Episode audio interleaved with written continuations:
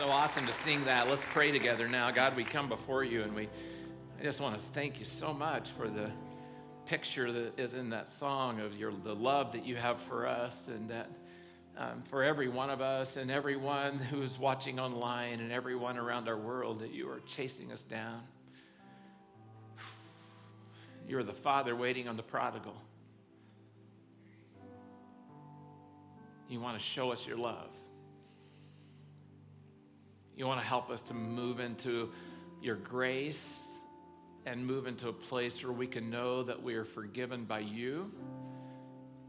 And God, I pray that for everyone in the room. If there's someone who's never said yes to you, that today would be the day. If there's someone watching online in the future or right now, that the day would be the day they say yes to you today, Jesus, and receive your forgiveness. Because it's out of that forgiveness then that we can do the hard work we're going to talk about today and we need your supernatural power. It's in Jesus' name we pray. Amen. All right, you can have a seat. So awesome to have you here today. I loved the rain last night, right? Oh, all, all you, yeah, you guys know me. I was in heaven, uh, except it kept me awake. So that was a little bit of a problem. Uh, for several hours from like 1.30 on, it felt like I was awake. And so here we are today, and so glad that you're with us. And uh, so we get to talk about another step in this series that we're in on be known and be loved. And just want to remind you kind of where we're going here. Um, and that the whole idea of the series came from uh, some studies that have been released recently, and then just from talking to lots of people and kind of looking at the culture and uh, hearing a phrase that I thought was so insightful. And it said that we are in an epidemic of loneliness. We are experiencing an epidemic of loneliness. And so that's culture wide. And especially, you know, they looked at younger generations and say they specifically are feeling that in strong ways. But I would say it's multi generational. It's a place that we all feel this whole idea that we are lonely. They say there are more people today living alone than ever, and we're isolated from each other. And so we have this place where we, you know, we know that we want relationships and we want to have people around us, but we're not sure how to get it. And we definitely weren't trained on how that we would have relationships with others. And so what we're doing is we're looking at the Bible and we're looking at uh, what several New Testament writers and Jesus himself said that they said, here's how you will relate to each other. Here's how my followers will re- relate to each other. Here's how you will one another, one another. You will do it this way. And there's 59 of them in the New Testament. 59 different times, that not 59 different, 59 different times it says that you will do this to one another. And what we're doing is we're looking at this and saying, if we could learn to do this better as a church, imagine how we could help alleviate the loneliness factor from the people who come in these doors.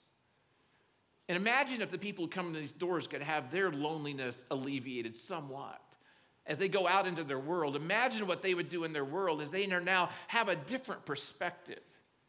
As we all embrace together what it means to be known, to come out of hiding, to have other people see us the way that we are, and to walk with Him. So I'm going to invite you, if you would, to grab your message notes. They look like this, they're in your program. These are really going to help you today as we follow along and you write down some notes and some thoughts today, you have your Bible, please open it to Ephesians chapter 4. Ephesians chapter 4.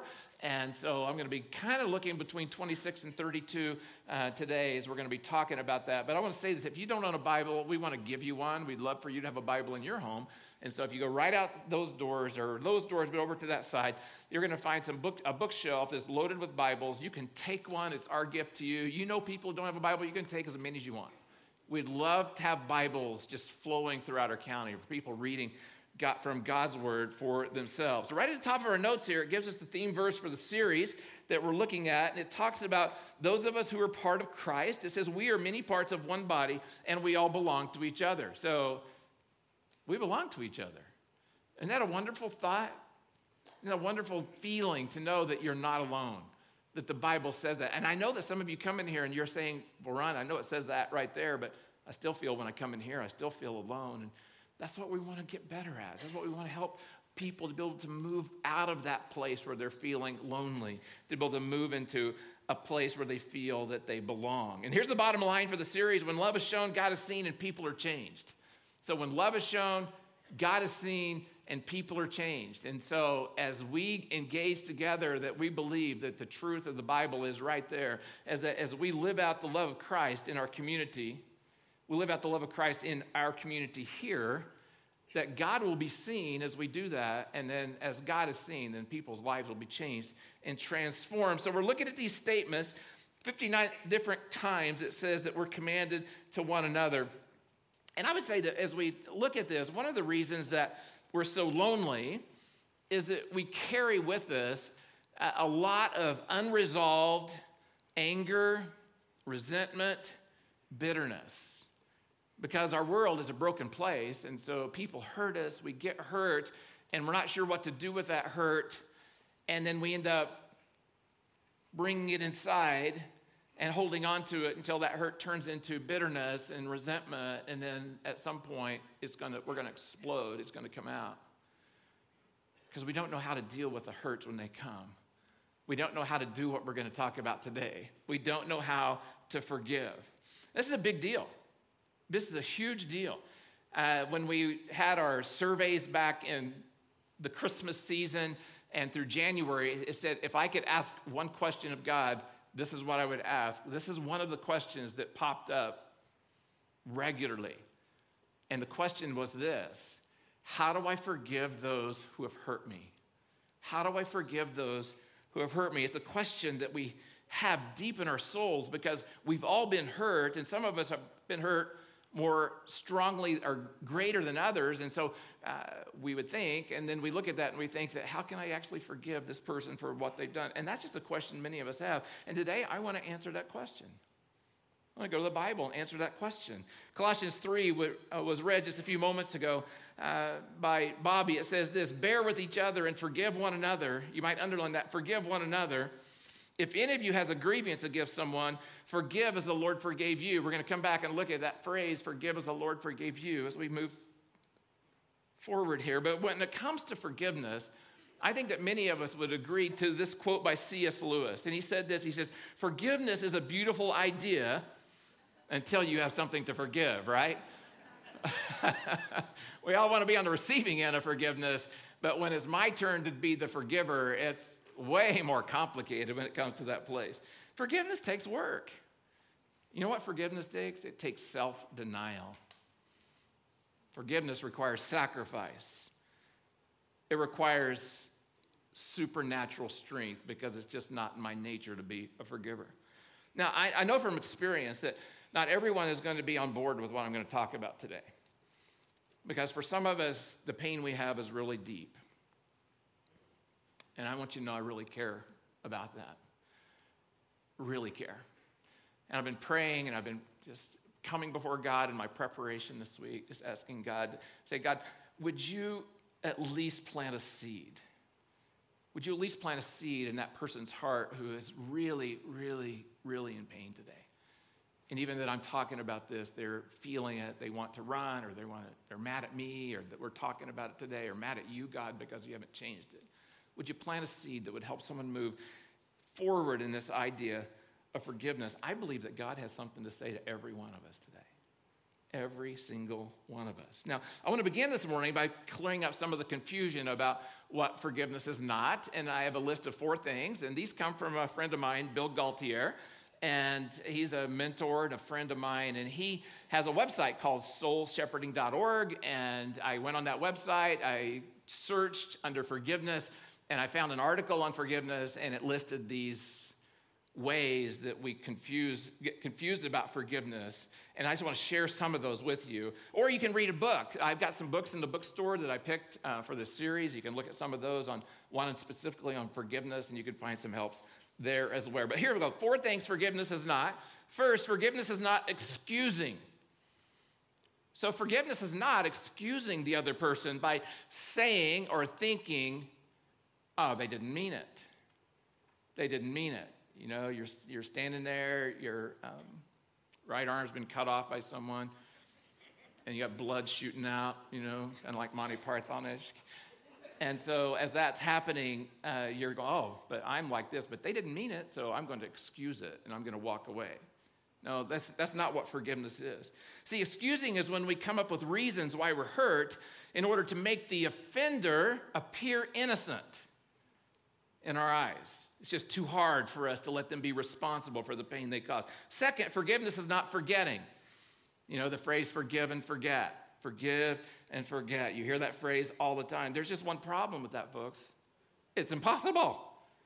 It's impossible to forgive and forget. Forget the pain that you have because, especially if you end up in a severe hurt and you walk the rest of your life with a limp, it's really hard to forget what happened. Third, forgiveness is not overlooking. It's not overlooking the offense. And so this would be where you're saying, well, I didn't really get hurt. That didn't really hurt that bad. And so I'm going to overlook the fact that I was hurt right now. I'm just really not going to deal with it because it's too much pain to deal with it, and I'm not sure it's worth the effort. And then, fourth, forgiveness is not reconciling.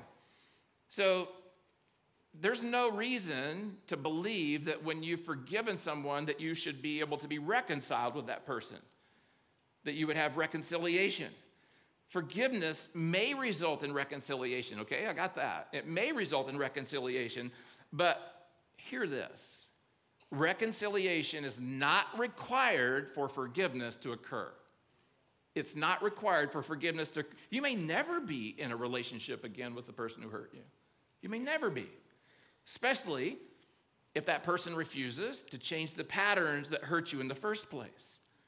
Forgiveness and resuming relationship are two different things.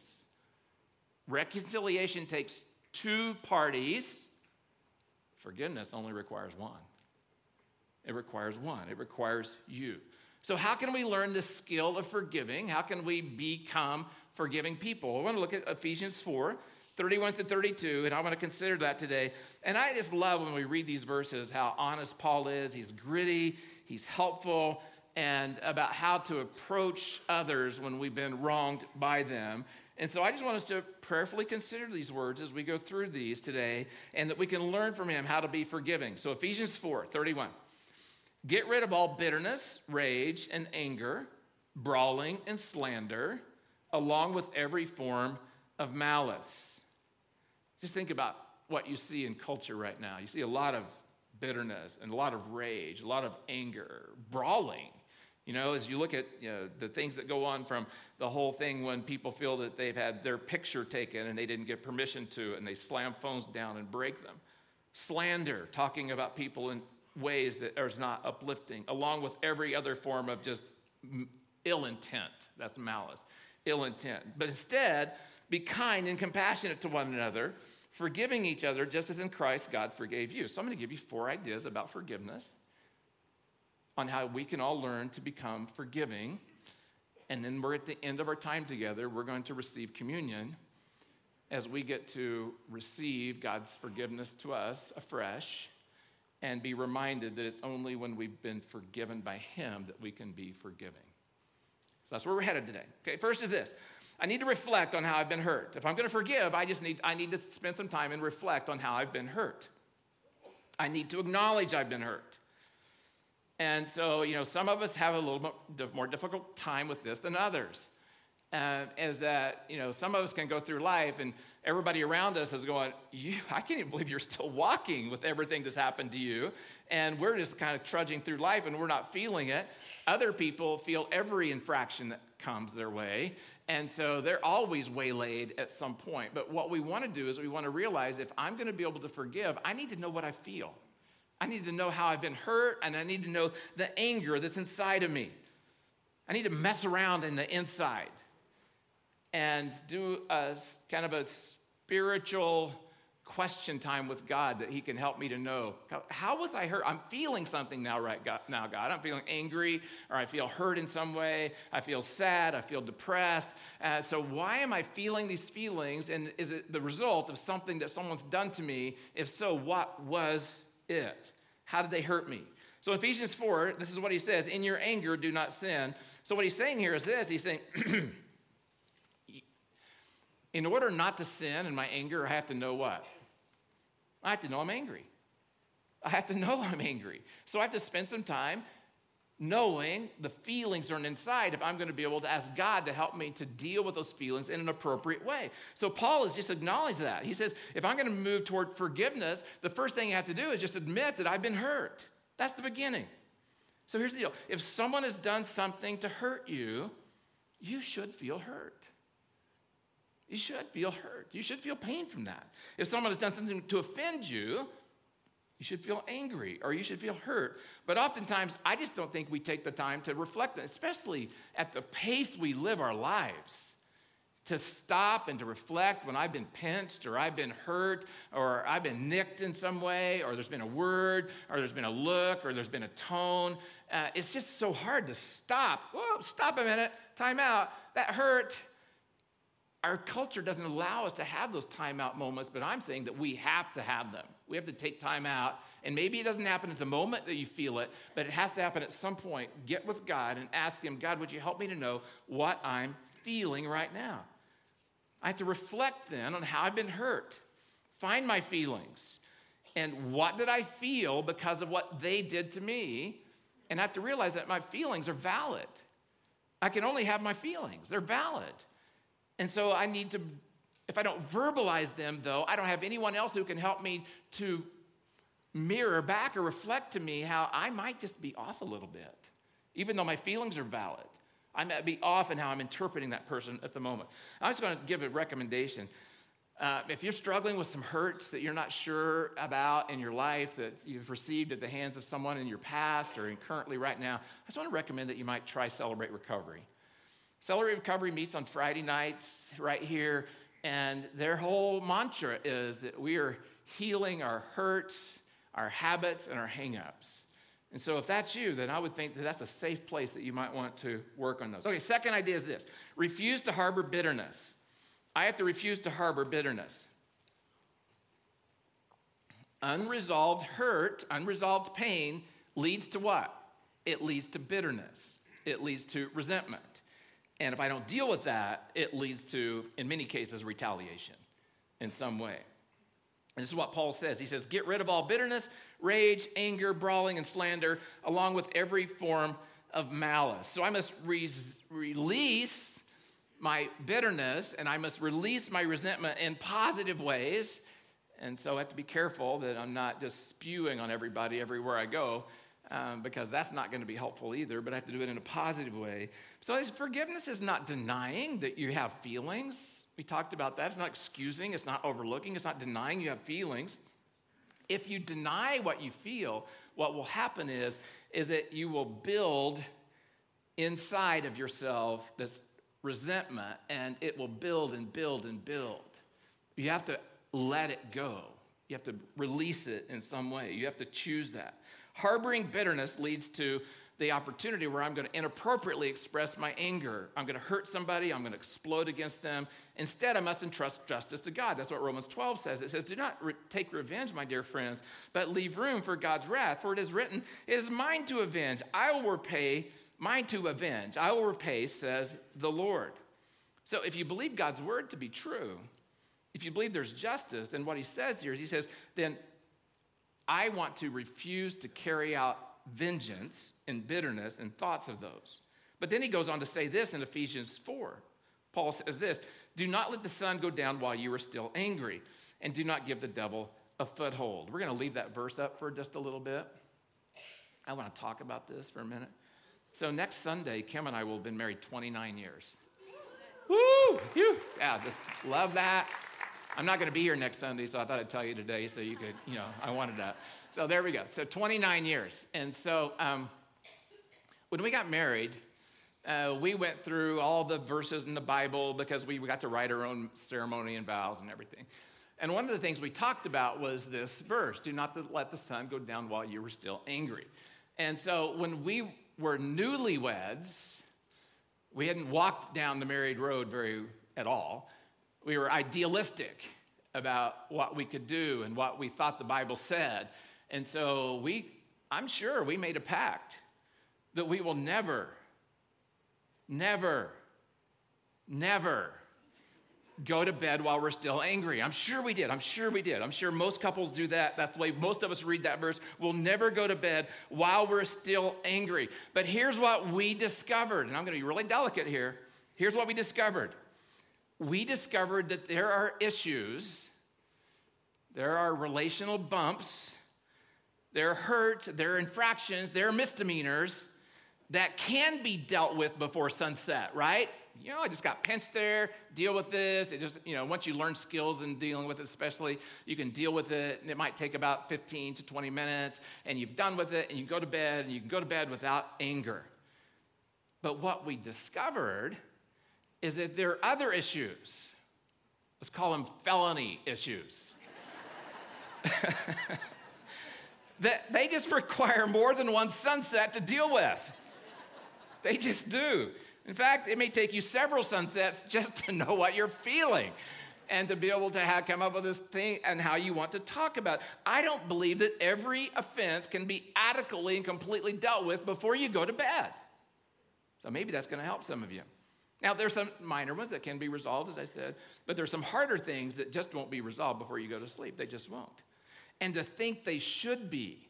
See, this is where we get entrapped sometimes. We read verses like this and we think they should be, and we think there's something wrong with us if we are still angry when we go to bed, or we've now gone without sleep for three days because we can't go to bed because we haven't resolved this in some way.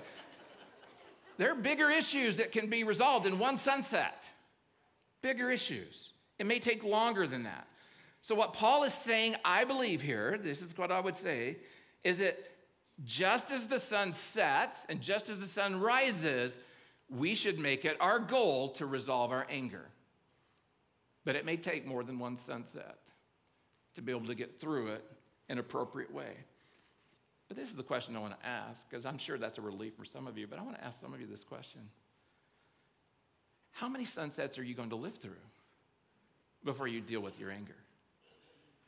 See, I think that's the bigger deal. How many sunsets are you going to live through before you deal with your anger? Paul's encouragement is that we would deal with it, that we would deal with it, that we would bring it out into the open so that we can resolve it in some way. And he says, if we don't, notice what he says here we give the devil a foothold. We give the devil a foothold. What does he mean by that? What does he mean when he says we give the devil a foothold? Well, that phrase, to give the devil a foothold, could be interpreted this way. Could be interpreted this way. Don't give the devil an opportunity or the space or a place in your heart. Don't give the devil, so you got a heart, right? We all have a heart. And so what he's saying here is that you have an enemy, and this enemy is active. There's just not good and evil in the world, folks. There's an evil force in the world that is determined to destroy you and your relationships. So you've got a heart, and he's saying here that if I hold on to bitterness and I hold into anger, that what I'm doing is I'm knocking the walls down in my heart and I'm creating this little room in my heart. I wish I had a drawing, but I don't. Right here, just little fingers, right here. And I've got this room right here, and this room I'm going to reserve for my anger and that's the devil's playground. And that oh, when I have this room right here and I don't deal with it, what he's going to do is he's going to tag me, he's going to hit me, he's going to bring it up again, and then what's going to happen is the door's going to open, he's going to come out, and all kinds of hurt is going to spew. So, what he says is don't give the devil a space or a place or an opportunity that he can hurt others because you've refused to deal with it. You've let too many sunsets go by, and you're still acting like it's all going to work out somewhere down the road without your help, when without your work and without God working in some way. Now, nobody wants to do that, right? No, we don't want to do that. We want to have better relationships. But when we do that, we actually end up on a pathway to hurt. So now, here we go. Now we're going to talk about forgiveness. And so I know that when we get to talking about forgiveness now, some of you are thinking about the person that you know that you need to forgive. And you're thinking right now, Ron, I could never forgive them. You just don't know how much I've been hurt. And you're right. I don't know how much they've hurt you. I don't. But God does. And I'm going to show you a picture right now of how everything that we're talking about today is possible. I'm going to show you a story of how a woman forgave the unforgivable in her life and how she set both herself and her offender free from the bitterness and unforgiveness. We're going to watch a story of a woman who came to the place of desperation when she realized that holding on to her hurt and pain was doing damage to her soul as she had erect, built a room into her heart where the devil was able to launch out. And she said, I'm not going to live this way. And she did something about it. Let's watch her story. We end tonight with one of the most potent powers on earth. It can change lives in an instant. Everyone has it. It's the power to forgive. Watch it now in action in Steve Hartman's Assignment America. Thank you, Lord. In a small apartment building in North Minneapolis, a 59 year old teacher's aide sings praise to God for no seemingly apparent reason. Indeed, if anyone was to have issues with the Lord, it would be Mary Johnson. For all you've done for me. He never had a chance. In February 1993, Mary's son, Laramiun Byrd, was shot to death during an argument at a party. He was 20 and Mary's only child. My son was gone. The killer was a 16 year old kid named O'Shea Israel. I wanted justice. He was an animal. He deserved to be caged. And he was. Tried as an adult and sentenced to 25 and a half years. O'Shea served 17 before being recently released. He now lives back in the old neighborhood, close to Mary. This close. He lives next door. Next door. How a convicted murderer ended up living a door jam away from his victim's mother is a story not of horrible misfortune, as you might expect, but of remarkable mercy. A few years ago, Mary asked if she could meet O'Shea here at Minnesota's Stillwater State Prison. As a devout Christian, she felt compelled to see if there was some way, if somehow she could forgive her son's killer. What'd she say to you? I believe the first thing she said was, Look, you don't know me, I don't know you. Let's just start with right now. And I was befuddled myself. O'Shea says they met regularly after that. When he got out, she introduced him to her landlord, who, with Mary's blessing, invited O'Shea to move into the building. Today, they don't just live close, they are close. Clearly, Mary was able to forgive. Unforgiveness is like cancer. It will eat you from the inside out. It's not about that other person. Me forgiving him does not diminish what he's done. Yes, he murdered my son, but the forgiveness is for me. It's for me. For O'Shea, it hasn't been that easy. I haven't totally forgiven myself yet. I'm learning how to forgive myself. And I'm still growing towards, you know, trying to forgive myself and what it is I've done. To that end, O'Shea is now busy proving himself to himself. He works at a recycling plant by day and goes to college by night. He says he's determined to pay back Mary's clemency by contributing to society. In fact, he's already working on it, singing the praises of God and forgiveness at prisons, churches, to large audiences everywhere. Forgiveness is a powerful thing. Yes, I'm grateful. Which explains why Mary can sing her praise of thanks to her audience of one. Steve Hartman, CBS News, Minneapolis. For all you've done for me. Mm-hmm. Wow. Yeah, that's applause for God's grace and Mary's courage. Wow. How does she do that? It's just so powerful when you, you know, listen to her story. Well, I think it's because if you listen to what she said, she said, unforgiveness is like cancer. It will eat you up from the inside out. You guys have probably heard the saying that unforgiveness is like swallowing poison and expecting the other person to die. It's kind of what un- unforgiveness is all about. So here's what she did. She did the next step. She resolved, and I put a strong word in here, descriptor, relentlessly forgive. Forgiveness is not easy, and it may not be accomplished in one step. It may be a process that we have to go through. So we have to resolve to relentlessly forgive. So this is what he says in verse 32a. He says, instead of all these other ways to respond, he said, be kind and be compassionate to one another, forgiving each other. So forgiveness is when I release the debt that someone owes me because they've hurt me, because of the infraction that they've done and the pain that they've caused me. It's when we set them free from them having to pay us back for the pain we've received. And as we learned in that video, not only do we set them free, but we set ourselves free. When we forgive, we set someone else free, but we set ourselves free and refusing forgiveness is refusing to harbor the bitterness and revenge, and it means that we trust God for justice. And as I said, it may take a long time to forgive. It may take a long time for the pain that, especially if you've held on to the pain for quite a while and it's actually rooted into a room into your heart, it may take quite a while to remodel your heart, for God to do his work, for it to be changed and transformed. May take a process. So Peter came to Jesus one time, and the next verse is there from Matthew 18. It says, Peter came to Jesus and asked, Lord, how many times shall I forgive my brother or sister who sins against me? Up to seven times. So when Peter asked that question, he thought he was being very generous. You know, that he was like an A student. He's an overachiever here. Because in the Jewish law, you were required to forgive someone. Does anybody know the answer? Three times. Three times. It was written in law that you had to forgive them three times. So when he says seven times, he's like, I'm like an overachieving student here, you know? And so I, I just know Jesus. And, and seven's the number of perfection. And then Jesus goes on and says this, and he says, I tell you, not seven times, but 77 times. Now, there's two ways of reading this verse, and some of you know it in a different way. So 77 times, or another way of reading this is 70 times 7. So well, I just looked at it and said, it really doesn't matter, right? 77 times is a lot, and 70 times 7 is a lot.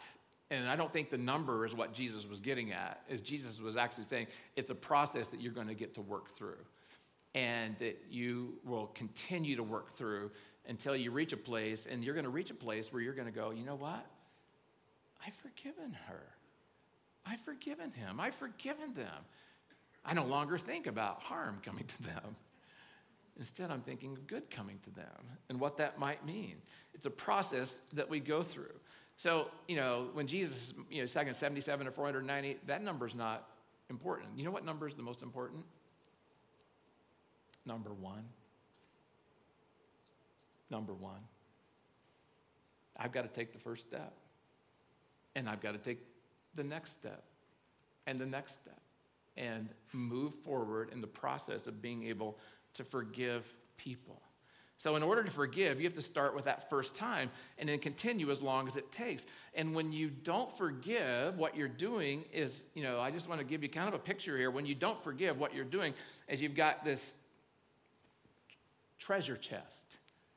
And in this treasure chest or in your heart, you've got this box and you've got your angst and your hurt and your pain. And when you don't forgive, basically what you're saying is you hook a rope up to your chest and you carry it around with you for the rest of your life. And so when you go into relationships, you've got this chest back here and it's ready to be unloaded wherever you go. And you go to work and you've got this chest and it's ready to be unloaded wherever you go.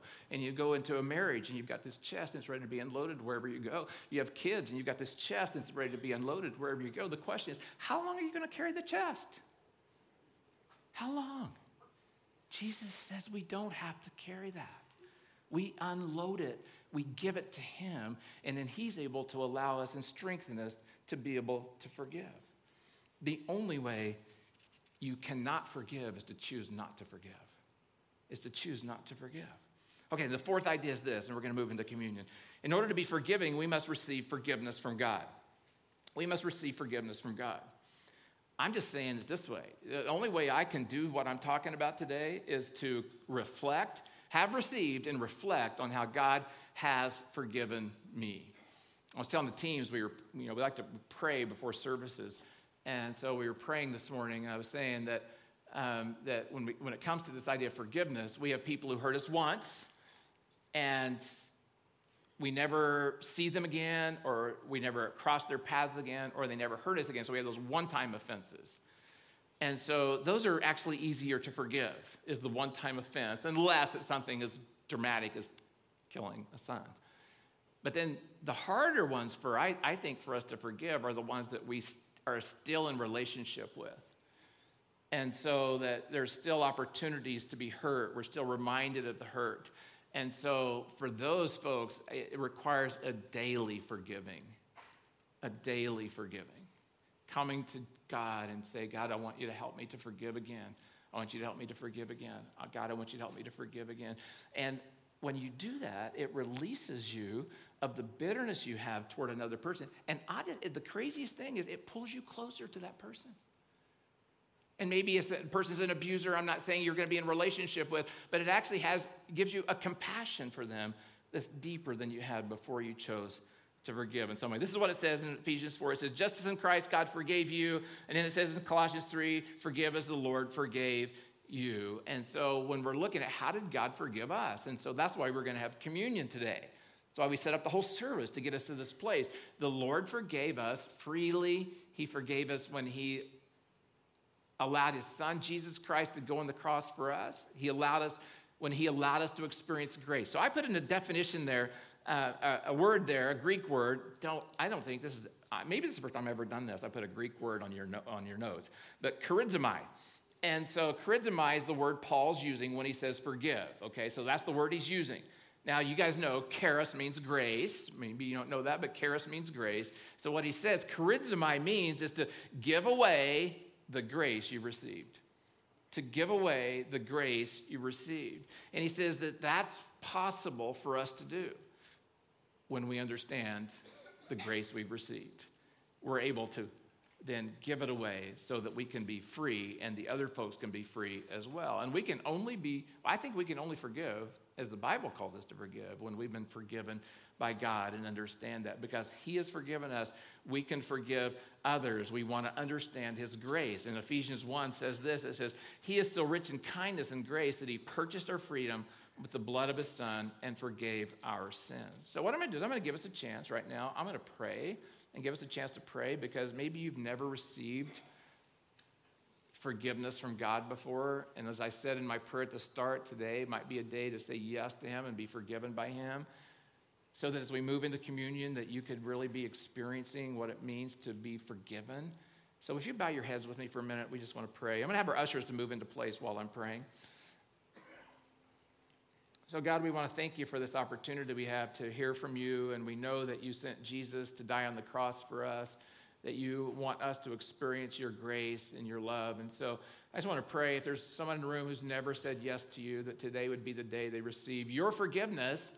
And so that they can stand free today. They can sit there and they can know that they've been cleansed and forgiven and God, then out of that place, in all of us, is just the reminder today that because of the cross, that we can be forgiving people. In fact, if we're not forgiving, we have not received full forgiveness from God. We don't understand. That's what I mean.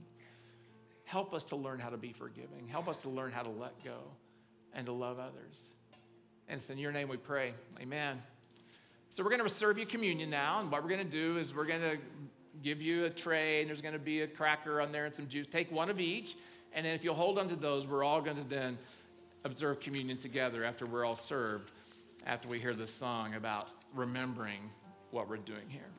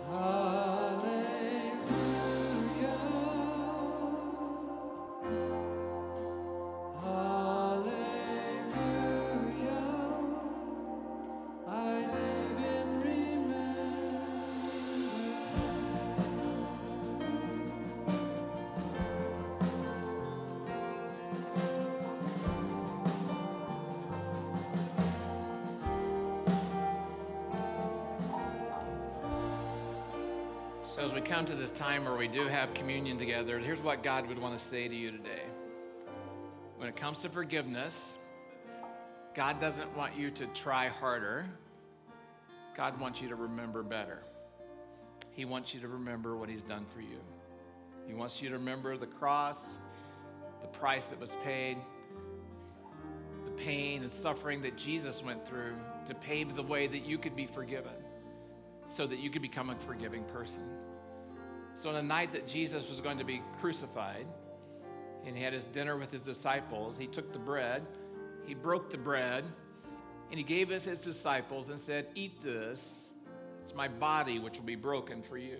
Just eat this and thank Jesus for what he did.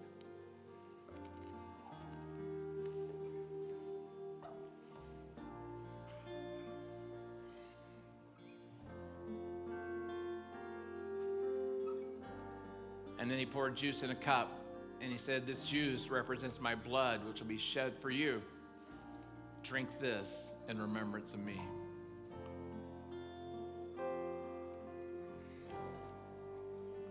And God, I just thank you so much that you gave us this physical act that we could be called to this place where we'd remember what you've done for us. And God, I pray that you would help us now as we go and we are called upon to be forgiving people, to forgive one another, to forgive the offenses, that we would remember what you've done for us. And it's not about us trying harder. It's about us just remembering more clearly what how much we needed you and that grace was available for every one of us. Nobody was excluded because of what we had done. Help us to be that kind of forgiver, Jesus. Help us to learn to be like that. And as we do that, that love is seen, that love is shown, God is seen, and lives are changed. Let's pray that we'd be positive examples for you in our world. And it's in your name we pray. Amen.